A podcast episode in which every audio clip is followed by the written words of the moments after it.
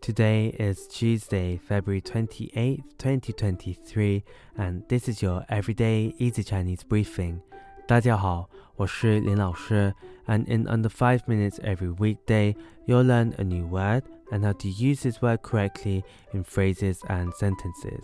Today's word of the day is 金, 金, which is a noun that means gold.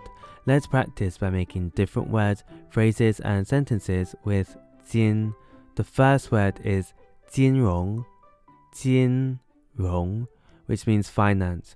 A way of using it in a sentence is 我的工作跟金融有关。我的工作跟金融有关。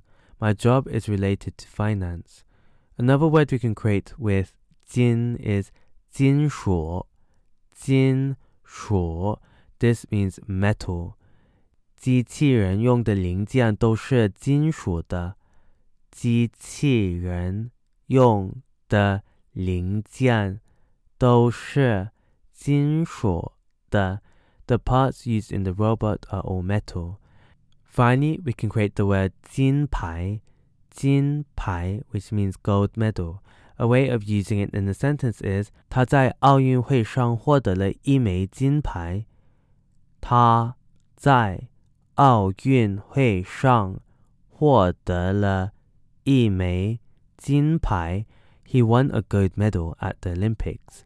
Today, we looked at the word 金, which means gold, and we created other words using it. These are 金融 finance, 金属 metal, and 金牌 gold medal.